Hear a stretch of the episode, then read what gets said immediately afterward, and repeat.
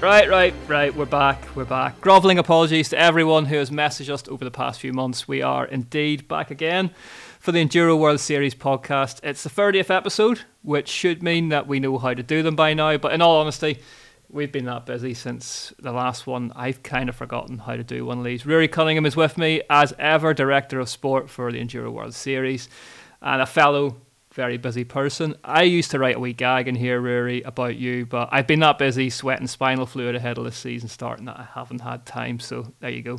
How have you been? Yeah, no time in your busy schedule to think of any funny little intros, Ric. But um, yeah, um, good to be back. Um, thankfully, talking absolute nonsense comes pretty naturally to us. So um, yeah, you know, yeah, this is I think uh, I think we'll be grand and uh, maybe a bit rusty in the first few minutes, but we'll we'll kick on and uh, I'm sure we'll be back to our usual uh, absolutely clueless insight in uh, a few minutes. That's it, isn't it? It's like it's just sort of uh, clueless but never in doubt. Right, great. Now we've got a lot to get through here. No one needs to know how the hot dogs are made, of course, but generally speaking, I work up a bit of a script to guide us on these things, and then you put your considered ramblings in, and we kind of wander off down enduro bike racing conversation lane together. But this one is going to be a bit different. Such is the volume of stuff that we need to get through I've just bullet pointed it. Um, and we can go through each thing one by one, hopefully being reasonably entertaining and or interesting throughout. You ready? Ready as ever. All right, here we go. Number one with a bullet is that the new season's nearly here. I mean, it's terrifying. We're two weeks away, really, aren't we?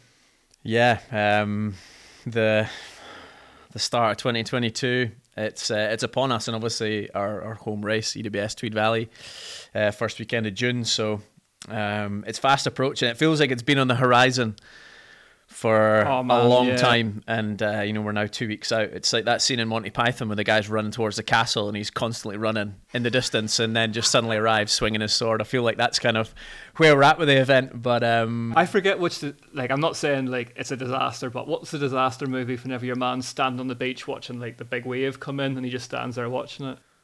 Oh, is it? It's like that, but with joy. Is it Deep Impact? It is Deep Impact. You're right. Yeah. Um. So yeah, like we should have already been to um, Tasmania, New Zealand, actually, to start this year. That got cancelled um, quite early on, actually, but halfway through last year due to COVID travel restrictions. Things were looking really challenging down there, so we made the call to not go, which has meant that we've got quite a late start to the year, probably the latest EWS has ever started. Um, and it's going to be starting here where we left off last time, as you say, in the Tweed Valley, meters from your house. Um, what's it been like working on the race this year compared to whenever it was a brand new thing last year? Um, I'm guessing some bits, que- be, some bits would be more straightforward. Yeah, it's, a, it's, a, it's, a, good question. Obviously, I think you you're able to base a lot of last year's um, learnings um, and you, you kind of use them in your plans for the following year, right? So I think from a, a, course perspective, the things that worked well, the things that didn't work so well, that we need to improve on, um, are much clearer. I think as our second year, there's also a sense of expectation, not just from the kind of the outside, like the fans and, and the riders, etc., but internally as well to, to improve and build on it year on year. So, um, no, I, I think it's, I think it's all under control, shall we say? Um, you know, last year that you know the course uh, got really good feedback from the riders. We had some mixed weather, which was a shame, but the the sun coming out on on race day definitely helped. And um, yeah, I think from from that side of things, it, it's yeah, take take what you can learn, improve what you can improve, but ultimately, um, you have to be flexible enough on race week to just to you know, um, almost let it kind of flow naturally to a certain extent. Yeah, and I think as well, like I just know from my from my end of things with um, the production and the video side of things, like it's actually been really interesting because you, it, we've never before stepped from one event back into the same venue again. Do you know what I mean? So you, as you say, like I kind of know what's going to work and what's not going to work. We'll talk more about video later on the podcast because there's got we've got some quite big things to talk about there. But um, nine rounds of EWS this year it feels good to be back with a proper full international race season again. Five EWSEs as well, and the Trophy of Nations is mm. back again, which that's that's obviously going to be a podcast in itself because that's a massive race in Finale Ligure. Yeah, finally, it finally feels like the events world is coming back to normal, which is is good. Um, obviously we've got a slightly delayed start, like you covered before, but um, you know it's a it's a bulky season. We've got the I guess the three main blocks: Europe Block One starting here in the Tweed Valley, uh, then we're over to uh, North America, so we've got Whistler, and then across to the east coast for Burke in Vermont and Sugarloaf in Maine, and then back to Europe for the final block, um, and then kind of culminating in the Trophy Nations at the end of the year. So it's good to it's good to feel like the you know we've got a solid season. We're not kind of dancing around uh, the c word, which we have been for the last kind of couple of years. And um, yeah, I'm sure it'll uh, provide the exciting racing we're all used to. So um, yeah, it should be good. I'm looking for. I'm looking forward to. It. I'm looking forward to that second block in North America. It's been a long time since we've been there. Uh, really, I actually I spotted on the site the other day as well. There's actually a couple of entries still open for that Whistler race. If anybody fancies having a crack at it, um, it's not a bad shout. And certainly, if you're going to go and race your bike anywhere in the world, Whistler's kind of it, isn't it? But um, yeah, we've got two exciting for the first time ever. We're back to back in the USA on the East Coast, somewhere that's really got some serious buzz around it. Um, I know we've we've covered in previous podcasts. You've been out there. We've uh, we've talked to some of the guys involved in those events. Those should be big events, but then really reaching a crescendo at the end of the year in Loudenvielle, which I'm really excited about because you know that's a venue that uh, we we featured last year for the first time, the Pyrenees Bike Festival,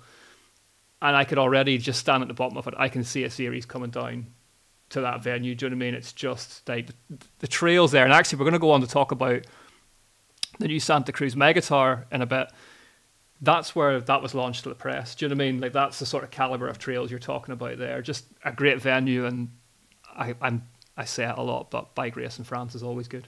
Yeah, yeah. Loudenvielle last year was um, was incredible. You know, as a a first time venue for the EWS, I was really really impressed with the with the setup. You know, the event organizers were were spot on, and and on top of that, the trails were amazing. Just long very gravity fed. I mean, I think I wouldn't want to get this stat wrong, but I think it was like over 3,000 meters descending. There was a lot. I remember that, yeah. Um, which is massive. And uh, yeah, and, and, a stunning location as well. You know, the lake in the middle of town, just mountains both sides, so much scope. So yeah, the perfect venue for the, you know, series conclusion. There's a really good little random bar by that lake that does really good mojitos as well, which I'm really excited about. But anyway, that's a side note. Um, EWSE this season. Um, a big race on the cal- I mean, it's a calendar full of big races, but quietly one of the ones I'm really excited about. EWSE Valberg. That is our first ever standalone e-bike race. It's an area of France that is really pushing e-bike racing as the future. Um, I think I've obviously I've I've been doing quite a lot of work on the video stuff in the off season and looking back on a lot of the work we did last year as a reference point. And it really feels like EWSE is getting momentum behind it now. And you look at the clips of the speeds those guys are doing out in venues like Crans-Montana, and that just makes me really, really excited for Valberg as to what that race is going to be. Mm. I think it's in many aspects for EWSE, the Valberg race will be the, the kind of shackles off. It's not fitted in amongst an EWS race um, or on the side. Uh, those guys, the guys, and um, the local organisers have a lot of experience um, in riding and racing e-bikes, and I think they're very much looking to use that event as a way to showcase this is what e-bikes can do. Um, not to say that other venues haven't done that, but um, I think it'll, uh, yeah, I, I think it'll be amazing. I also think that, you know, we, we talk a lot about e bikes and the technology and how quickly it's um, moving. I mean, we've had, we're in our third um, iteration of Santa Cruz e bike. We started with a 500 watt hour battery. Last year we were 625. This year we're 720. And, you know, we're comfortably getting, you know, 12 to 1500 meters of elevation gain out of a battery. And, um, you know, the, the sport's only going to keep moving so long as that technology keeps developing. And it's important that we develop the sport with it, not try and put the kind of shackles on it too early and restrict it because we want that technology to improve and we want, you know, bikes to improve and ultimately that's what's going to improve the racing, right? Is um is the kind of that cohesion between the sport adapting with the technology and, and, and not the other way around. So one of my favorite bit of we used to I mean we used to sort of have an ongoing joke in this podcast about nibbles. One of my favorite like little nibbles from last year was um, Nico Vouilloz at EWSE Tweed Valley worked out that he could use a smaller battery at one stage clad it in what was it like camper van insulation? Yeah, like insulation. Yeah. Because he worked out the temperature was lower, which would mean that he dropped. And you, that kind of attention to detail is now in the, is now in the sport. You look at like um, in finale last year, the tech zone that was in Pietra. You know, the guys were coming in. It was like a MotoGP session. They were straight off the bikes. There was mechanics setting about them with hammers whilst they like sat down in the shade with iPads to look at the next stages and then back on the bikes and away again. And you can see it. And it I think people get hung up on is this going to replace enduro? Is this going to replace that? Is this going to replace? It's a different thing altogether, and I think you're seeing it now. Yeah, yeah, definitely. I think I think as well, like some of the techniques you use on the e-bike in comparison to, I mean, descend the descendant is quite similar. I mean, with the extra weight, the bike feels a lot more planted.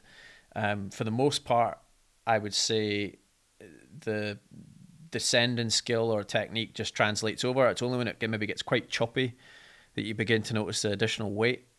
Climbing is completely different. And I think that's maybe where people fail to kind of grasp fully what e bike is. You know, it's not just going up the same mellow fire road climbs as your mates on regular bikes and then descending down the same trails. You know, we I take you out on some wild adventures around here, and it, it's almost that sense of adventure and like, can you climb up that? You know, I got um, from my house to the top of one of the EWS stages um, last week to do some mapping, and I think it was like eleven minutes. Yeah, and that's like three hundred and I want to say about three hundred and thirty meters elevation. Just basically went there's a walking path straight up that hill. Could have go up it. Yes. I still I've that. had I've had one for two or three years now, and I still have to sort of recalibrate my brain on what you can do route wise. We went out the other night and we did like 20 miles, I think. Mm. And if you look at that ride on paper, and like you were telling me, oh, we'll go here, we'll go there, and you're pointing at this hill like in the far distance. We go up the top of that and stuff, and you're like, this is going to be yeah. big, and it is big. Yeah. But it's a different kind of big. It's a different kind of experience. Like I'm, I'm really excited as I say for Valberg. I think that'll be a great race, and there are there are entries still open for that. And that's one of the events that's still live. So you can get involved and head there. There's lots of different ways to race EWSE. Well worth checking out. Um, if you'd stand out round on the calendar you're looking forward to, maybe unfair to ask, but is there one that you're sort of like? It's hard not to say the new ones, isn't it? Because I always think it's.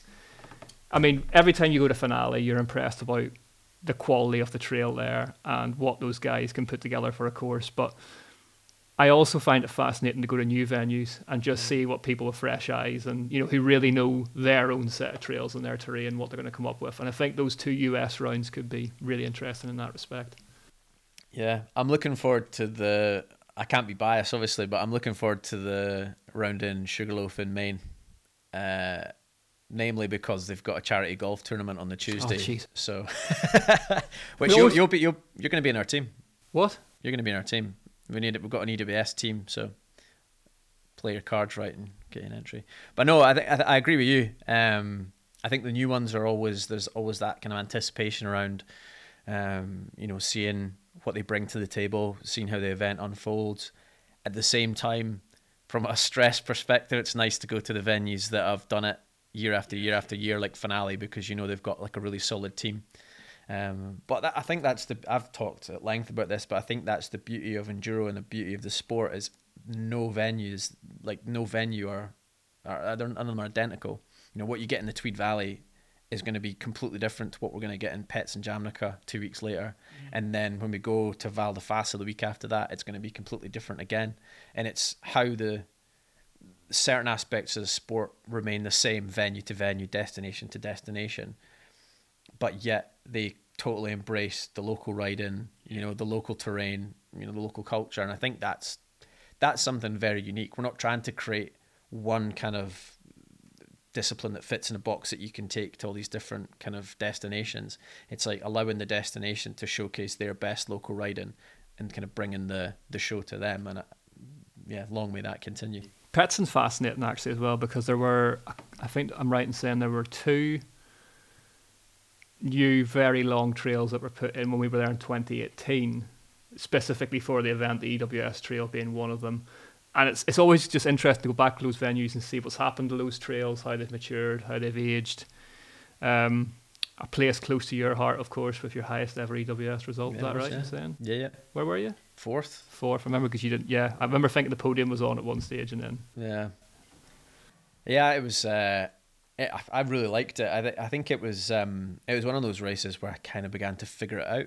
I think it was so kind of raw and natural, and I, rem- I remember the stage um, at Pets and like the ski lift stage being like it was like sixteen or seventeen minutes. it was a beast. It was a monster, and you finished each day with that stage. So I'm sure the race time was close close to an hour, which is just a monster. And um, That was a big race because that um, the last time we were in Petzen Jamnica, uh, uh, I remember it was a year where I'm gonna scud myself now. We like any media recce we had was in bright sunshine and perfect trails, and then for the race it rained.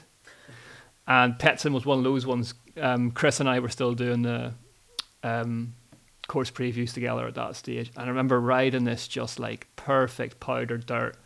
And then by the time you guys got to it, it was just like just grease, and it was quite a big. It was quite a big course, I think, as well. It was it was quite a big total distance, if memory serves. yeah, yeah. And um, yeah, it was really kind of cream rose to the top. That was, of course, race was famous as well. Vid Persak came to our attention then. He was a local kid who everybody was talk like. There's always there's always one local kid in these new venues that everyone's talking about, and it's always very. It's you know you know yourself from the Tweed Valley. It's great doing it in the Tweed Valley, but to sort of paraphrase Alex Ferguson, could you do it on a cold, wet night in Hull? Do you know what I mean? It's Was it not Stoke? Stoke might have been Stoke, yeah. But like, it is. It's one of those things that you can be a home trail specialist, but doing it, you know, somewhere completely different in the bike park in Whistler or wherever it is, is a different thing altogether. And Vid is one of those riders who, all of a sudden, yeah, could do it. Like, was one of those talents. So it does definitely produces fast riders. Yeah, I think it was a, a lot of the stages there as well, based on the terrain and, and like you say, how they evolved with the, the volume of traffic down them. What you rode in practice and what you raced were all were quite often very different. You know, things coming out, you had to you had to race kind of head up, and not try and ride the trail on your memory or like your memory of practice. There was a few key sections you could definitely kind of You've talked about this before. Where, where do you think changes the most that we go to? Because I'm guessing somewhere like Finale doesn't really because those trails, there's a lot of rock, mm. there's a lot of like high traffic trails that I guess are kind of, they are the way they are. But then you talk about somewhere like a Petzen where the dirt level's really high, there's a lot of dirt, there's a lot of lines form as practice goes on. Where's, where's the most changeable, do you think? Petzen, in my recent like in recent memory, Petzen did change a lot, but then it was a first time venue, so a lot of the trails are fresh, and it'll be really interesting to see how, like you said, how they've developed over the last kind of three four years. Um, certain venues like Finale, Whistler. I mean, Whistler changes quite a lot, like the Blackcomb side, like the natural trails, but it I wouldn't say it's that the trail develops; it just kind of degrades a little bit. Um, finale, for example, like every trail change between practice and race. It will get a bit looser, the holes will get a bit deeper, the main line will get a bit more, you know, munched out. Um, but uh, a lot of it can also depend on the weather. Obviously, the more the more kind of rain we have, Precipitation. the more the more the trails degrade. But also saying that, if there's absolutely no moisture in the dirt and it's just dusty, you know what I mean? It, some wind will come through and the trail will be on a different hill. So I think it, it, it depends. There's there's definitely it's it's easier to think of venues that are reliable and don't change that much kind of practice to race like finale like you mentioned tweed valley to a certain extent won't change a huge amount Well, the trees are too tight for it to change. There's too many trees that you can't you can't make it any wider than it already is. You can't move the trees. I'm just trying to think of um, venues we've got this year. I mean, and also like some venues. I'm just thinking in the order of the calendar. Val di Fassa, things like the Ridgeline Trail are a little bit more well like better established. You would say like it's ridden kind of um, yeah the Tutti Frutti sta- yeah, thanks, Ric. The Tutti Frutti Trail. Um, that's kind of worn down to like a kind of good kind of hard pack in a few areas, but then the Titan stage on the kind of opposite side of the valley was I mean we rode it it was fresh and smooth and amazing. And by the time they did the second second run of that Changed stage it was properly chopped out roots everywhere. So a lot of it depends on the trail it depends on the weather it depends on a lot of things. But um, it's that ability as a as a racer to to kind of understand that almost anticipate that the trail is going to be different not slow down but kind of ride what you see in front of you not what you remember from practice. And I think that's kind of what separates the top racers from the kind of next tier down is that just that comfortable or that comfort at riding a trail that's almost new. Um, it's it's it's a skill that's not talked about enough. All right, well, speaking about talking about things enough, let's talk about our new video model then, shall we? so, the good news is if you are watching this on the EWS YouTube channel, or you are one click of a button away from subscribing, we are going to be producing, and I have already been producing actually this season, a lot more videos more often, um, both throughout race weeks and outside of the racing, trying to tell the stories that we've not always been able to tell with a traditional highlights model. Um, GMBN will still be getting involved. You'll see a lot of those guys at the races. You'll see a lot of GMBN tech too, trawling the pits. Doddy and Anna will be there. But we have um, a brand new concept to announce the EWS show. This is going to be released at the start of the week, post race, and will be a detailed rundown of what went down, all the action. We're going to break it down, chat to the pros, bring you all the latest tech deep dives, look at maybe the stuff that was slightly odd, slightly quirky, give a bit more coverage to things like the under 21s, the Masters, the EWS 100s, the EWS 80s. Um, and that's going to be on GMBN, Discovery Plus, and the Eurosport app. So it's big news for us. It's taken a lot of work. Um, it's still we're still we're still developing the concept and working the scripts through, working the production through.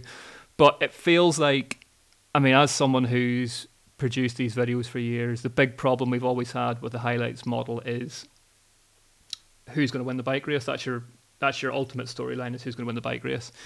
But you'll know yourself that on the stages there are stories left, right, and center of just like incredible perseverance, like heartbreaking mechanical disasters. ALN in Latwila last year, whenever you know she was on for her debut win, like did the ankle on the first day, but was still charging hard and only lost I think, on the last stage. The kind of storytelling that we all talk about on the race side, but often is quite difficult to get out and get into those highlights um, the next night. So there's going to be this big news show that's going to be out, as I say, a couple of days after the race. On the race itself, we're going to try and bring you highlights action in a condensed form as quickly as we physically can after the race. Now that's going to be um, maybe a six to eight, ten minute cut. However quickly we can get it out and get it to the quality we want it and get it online, that's going to be on Enduro World Series YouTube. So you need to subscribe now. I, I can't emphasize that enough. subscribe so you don't miss it. Um, also, depend on this when when this podcast goes out. Check out the channel for the what happened last time from EWS Tweed Valley, the Vittoria EWS Tweed Valley, because we have produced a cut down version of the highlights package from last year. Try and sort of a give you an idea of what to expect quite close to the race finishing, and also hopefully just remind people because it was a pretty hectic race with a lot going on. So that's always really really daunting in an off season to work on it completely new model. But I also think that I mean I like yeah haven't been privy to some of the stuff we want to do with it. I think it's going to be really really positive and um, yeah should be very very interesting. Mm. Not excited to uh, Tell you what. excited to watch the first one, mate. I wouldn't be like the I wouldn't like to be the guy who has to present that. Um, let's talk about something a bit less. Well, I suppose it is work focused, isn't it? But the Santa Cruz Megatower V2. Um, yours is Haven't ridden it. you haven't ridden it. It's in Tweed Valley Bikes, waiting for you to ride it. I've ridden mine. Um, we're both really excited about them. Bigger, faster, meaner. Um, it's almost worth an episode in itself, actually. But um, Yeah. just yeah i mean new bike day is always good isn't it but whenever it's a bike that looks like that Yeah. No, I'm excited to ride it. Um, obviously, you've done a little launch video and look to be going well, so it must be must be decent, mate. If if I can look to be going anywhere above average on a bicycle, the bicycle is working to the highest caliber of human Yeah. endeavor. But um, setup wise, we've gone for Burgtec controls last year. We've got a new Prologo saddle, which we'll tell you about at some stage. Are we allowed to talk about it yet? No. Um, got Fox suspension. We've got full XTR, which again is just, um, as far as I'm concerned, the king of group sets. I've gone for a 32 tooth chain, chain ring, which I know ra- sparked a, an alpha male raise of the eyebrow from you, but I was out on it last night and it's absolutely premium. Spin those legs up I the hill. to say anything to help those hairy chopsticks you call legs. They're not. They're more like brush shafts, actually. Like they're not. Like, yeah, they're probably longer than chopsticks. yeah. Um, Broom handle. you've obviously gone for I don't know what you're running like a 42 or something. Yeah. biggest they've got. biggest, yeah. And uh, Vittoria Mazza tires, 2.6 by 2.9, and reserve wheels, just about as good as a modern mountain bike gets, I think. Nah, I'm really, really excited. Absolutely loved the last iteration of the Mega Tower. Um, you know, riding it last year, all the events. It's yeah, I'm I'm just really excited. I, I like that they've been I wouldn't say conservative, but I like that they haven't gone. They haven't they haven't just you know gone completely mental with the kind of the new bike. They've kind of gone right. This is a solid package. How do we improve it? Not how do we radically redesign new standard this, new standard that. It's just it's it's refinement rather than kind of redesign, which I'm really looking forward to trying out. I think, like, I think that's it, isn't it? And I think, like, you'll know yourself from a lifetime racing bikes as well, where Santa Cruz are punching very cleverly with this bike for me is that if I was a privateer and I was going to get to as many EWS races as I could, that's it's. I'm not saying that is the bike you would have. Like, it's certainly like, mm. it's that type of bike that you can fix easily. You can get bearings in and out of easily. It goes together quickly. It's a quiet bike as well. There's no wasted energy. Like the cabling is super easy on it. Like you want a bike that's easy to live with yet fast. Yeah, they're not trying to. They're not trying to d- do anything fancy with the bike. So a lot of a lot of bike brands guilty of you know putting unique shocks or unique builds or trying to implement a technology on a bike to make it unique. Or something that you need a special tool for. Yeah, but it doesn't necessarily make it better. Whereas I like it. I like that Santa Cruz have just, you know, it does what it says on the tin. It's a refinement over a model that was really, really successful. But it's uh, you know, you know, it's just a, like you say, it's it's just a perfect bike to grab and go racing. So Um, I was thinking this. I had a similar conversation with a friend of mine, and we were up, I was out on a ride with last night. And I was saying all this about how I quite like the fact that it's an evolution, not um, you know, a complete like limousine job. And then I started thinking, I wonder if there's one coming. I wonder if they will go for a mixed wheel size because what is it? The the Nomad's quite a long travel. It's at 170, uh, 275, isn't it? Wheel machine. I Yeah. wonder if um, I just wonder if maybe there is a like quote unquote super enduro bike coming. basically, the what do you think? Like the Bullet e-bike, but without the motor. Yeah, Similar. because that bullet, I've made this comparison before. Like it's it's a Kamaz like Dakar truck, isn't it? It's one of those lorries that races at the Dakar, and it's just like you will not stop it. Do you know what I mean? Like if a deer runs out in front of you, you are cutting that in half. Do you know what I mean? It's just like it clips on, and like I got, I was on that um yesterday morning actually, and I had run it for a bit because I got the Megatower and was sort of playing with it and getting it set up properly, and I got back on the bullet and was just like, oh my god, like it goes. It's just such a good bike. Um, Yeah, it's uh, yeah. You point it in the right direction, and there's no stopping it. Have you ridden your heckler yet? no, I haven't. My Heckler is currently, I think it's getting built this week. Actually, it's getting. Um, it took a while to get all the parts gathered up, but yeah, I think we should maybe do. Um, this is that time in the podcast where I promise a load of episodes that would be really, really good for us to do, and then race season arrives and we don't get to touch them until the end of October. But it'd be really good to maybe after the first couple of rounds sit down again and talk Megatower and talk Heckler after you've had some time on your Megatower, I've had some time on my Heckler, and maybe get a bit geeky and sort of work out how we set them up in terms of suspension and cause mine feels. I know that speaking to Santa Cruz, they've done a lot of work around that rear shock tune because you missed the very very first version of the the V1 was something that it struggled with slightly was a shock tune that would allow you to really make the most out of the mid stroke. Whereas this new bike, like I got on it, and that is the it's a Float X2 I've got that's in it at the minute. And you get on it, and it feels like a bike that you've been setting up for for years and had the shock rebuilt. Do you know what I mean? It's just like, mm. yep, that's fine, that works. So I'd be interested to see just given your slightly higher chosen pace how you might adjust things to suit. But um, yeah, really excited about it. Yeah, um, video roundup on EWS YouTube. We've got a lot going on in there. We've got great friend of the podcast, Zach Johansen, um, Bike Check, um, talking about it, it's actually a very interesting video because you do forget that he left Ibis to go to ride for Cube and then he came back to Ibis again. So he talks quite a lot about how the new Ripmo that he's on, he was on one of the early prototypes before he left, mm. and then went away and come back again, and it's a finished bike, and it's like it's quite an interesting thing for him. Did you know that he? I can't remember if he said when we did the podcast with him that he runs different lever feels. No. He likes his back. I think it's his back brake. He said to be really soft. Right. And the front to be really like like firm. firm and yeah. again, I travel at a very different speed, but that sort of gave me the shivers a bit, in that I couldn't imagine like. Yeah, it wouldn't be. I mean, I'm 100 percent with you. I like them to be both. You said that as if like, I'm 100 percent a normal person. No, no, no. I, I'm I'm 100 percent with you. Like I want them both feeling pretty much exactly the same, and to be, you know what I mean, absolutely as solid as they can.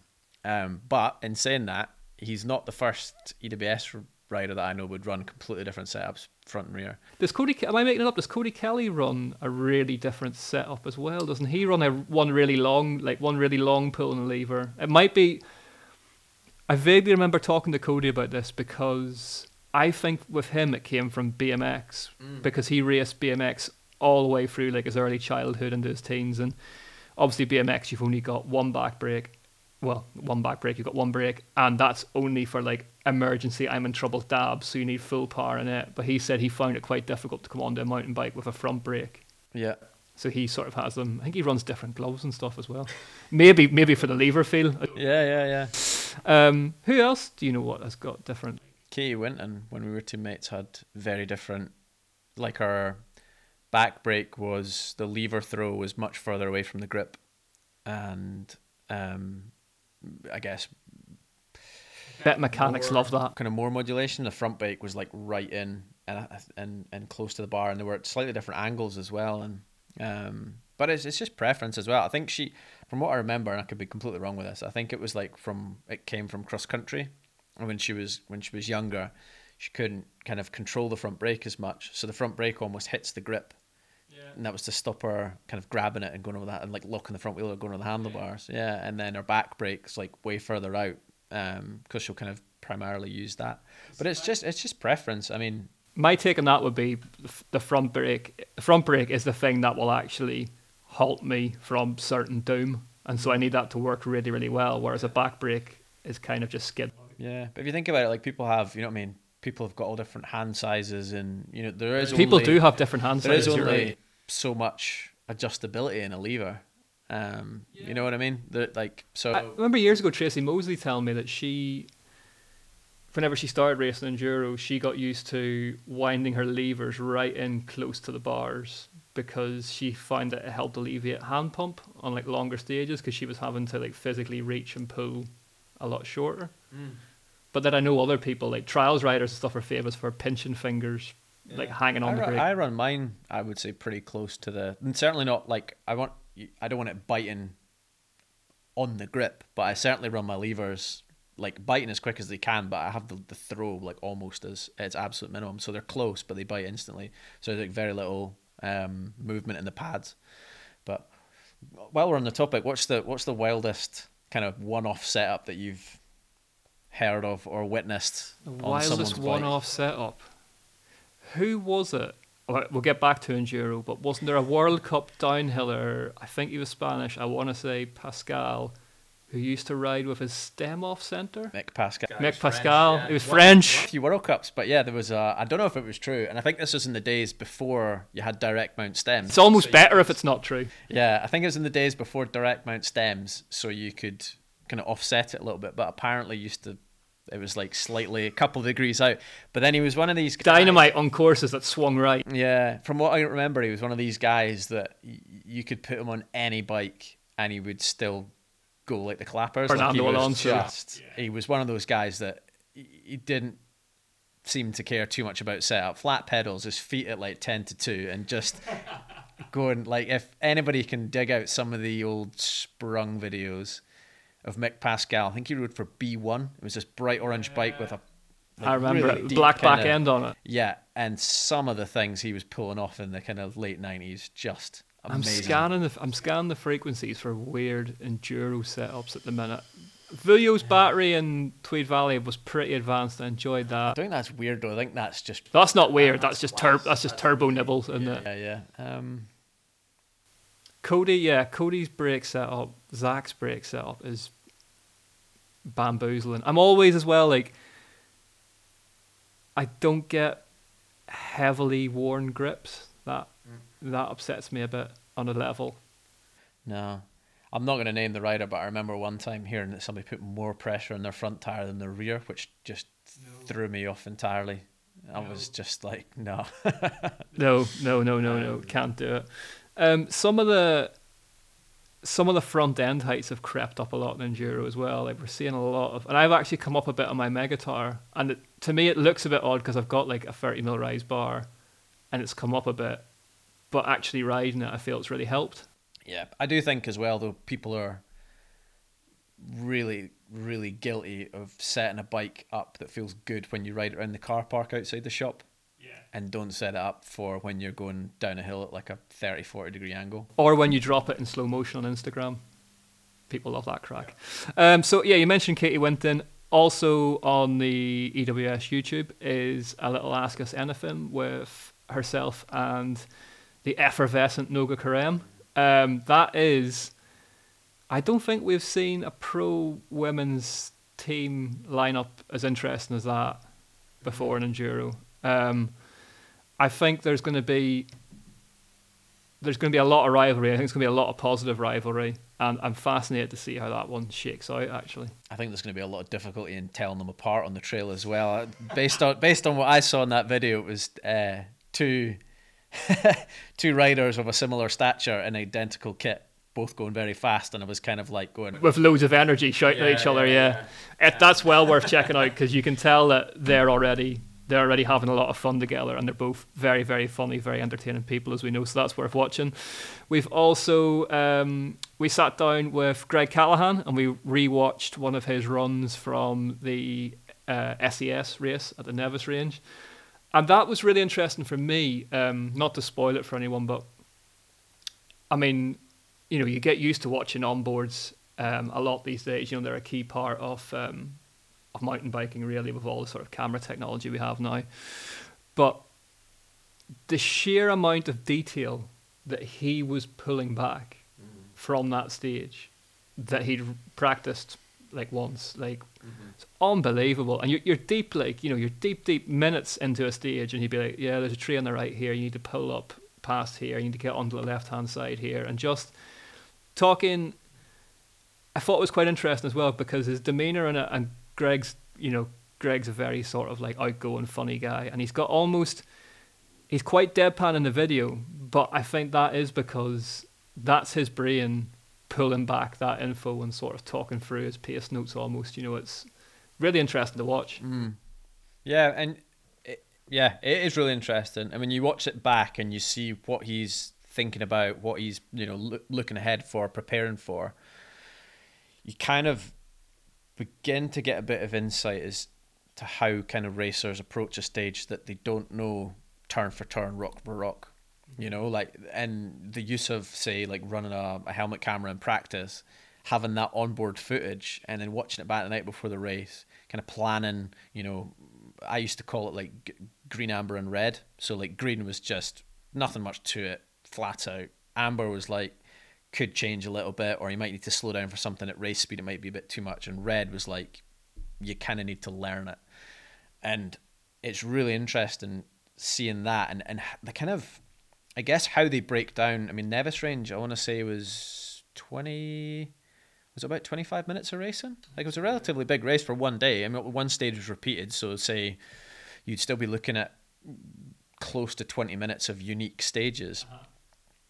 and just how they have the ability to kind of learn each stage, not turn for turn or rock for rock, but just key like, points section to section. That's what I was interested. You watch it, and he's going from waypoint to waypoint, and you can tell that the bits in between are feel, and he's relying on the fact that he's a fast enough bike racer to haul through those corners. But then he'll he'll spot a tree, as I say, or he'll spot something else, and that is like his marker for right. There's now something else coming up that I need to yeah. take note of and be on this side of the trail or that side of the trail. Mm. The easiest thing is uh, as like on those kind of stages, the easiest thing as a racer is when the trail's quite narrow, so there's not a lot of room to move, and it is you you don't you don't switch off obviously because you're yeah.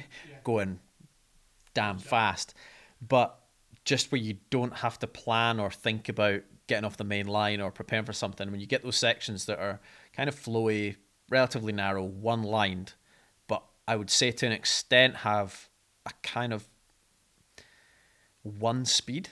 Mm-hmm. It's like though when you see him ride, he'll be going so fast. You know, how can you kind of mentally reset in a section like that? But it is that ability of like, you know, what what might seem like a ridiculous speed to some people. If there's nothing for him to think about, he just knows that's like what I would call the green section. Yeah. It's just you've got a pace, you ride it, and you're already thinking ahead about like it's it's a quite a my my issue I think process. is that most things are kind of a very dark orange on that scale, nearly red. Um, yeah, I mean we're gonna have to wrap this up shortly, but we need to just touch on briefly, like the season's set up beautifully in that we're not missing anyone. Everyone's going fast. I mean, we just mentioned Greg. He's currently undefeated in the races that he's taken part in on the way into the season. Uh, Bex Baraona on Yeti won here last time, just won a race out in the States at, during her team camp. Um, Isabeau Courdurier was here, uh, was in the valley, working on, in a very Vouilloz, no doubt inspired move, a separate setup for the Tweed Valley. She's cut her bars down, she's gone back and forth on some tire stuff, some like getting comfortable on the bike. Um, French champ, um, you know, Isabeau slightly hamstrung last season, but you really feel is going to sort of make a good fist at imposing herself back into the the top of the pro women's race this year. I mean, everyone's going fast. There's lots to look for look forward to. Um, as I say, please do subscribe to the, the YouTube channel. Uh, we're going to have a lot more onboards coming up, like the one I just mentioned, McGreg, along with all the uh, the extra video stuff, the, the EWS show, of course, that's going to be previewing premiering soon. And uh, yeah, it's just all in front of us like a wheelbarrow now, isn't it? Only a couple of weeks. Ruaridh, thank you very much for your time. It's a pleasure. Thank you, Ric. Let's go and get some lunch.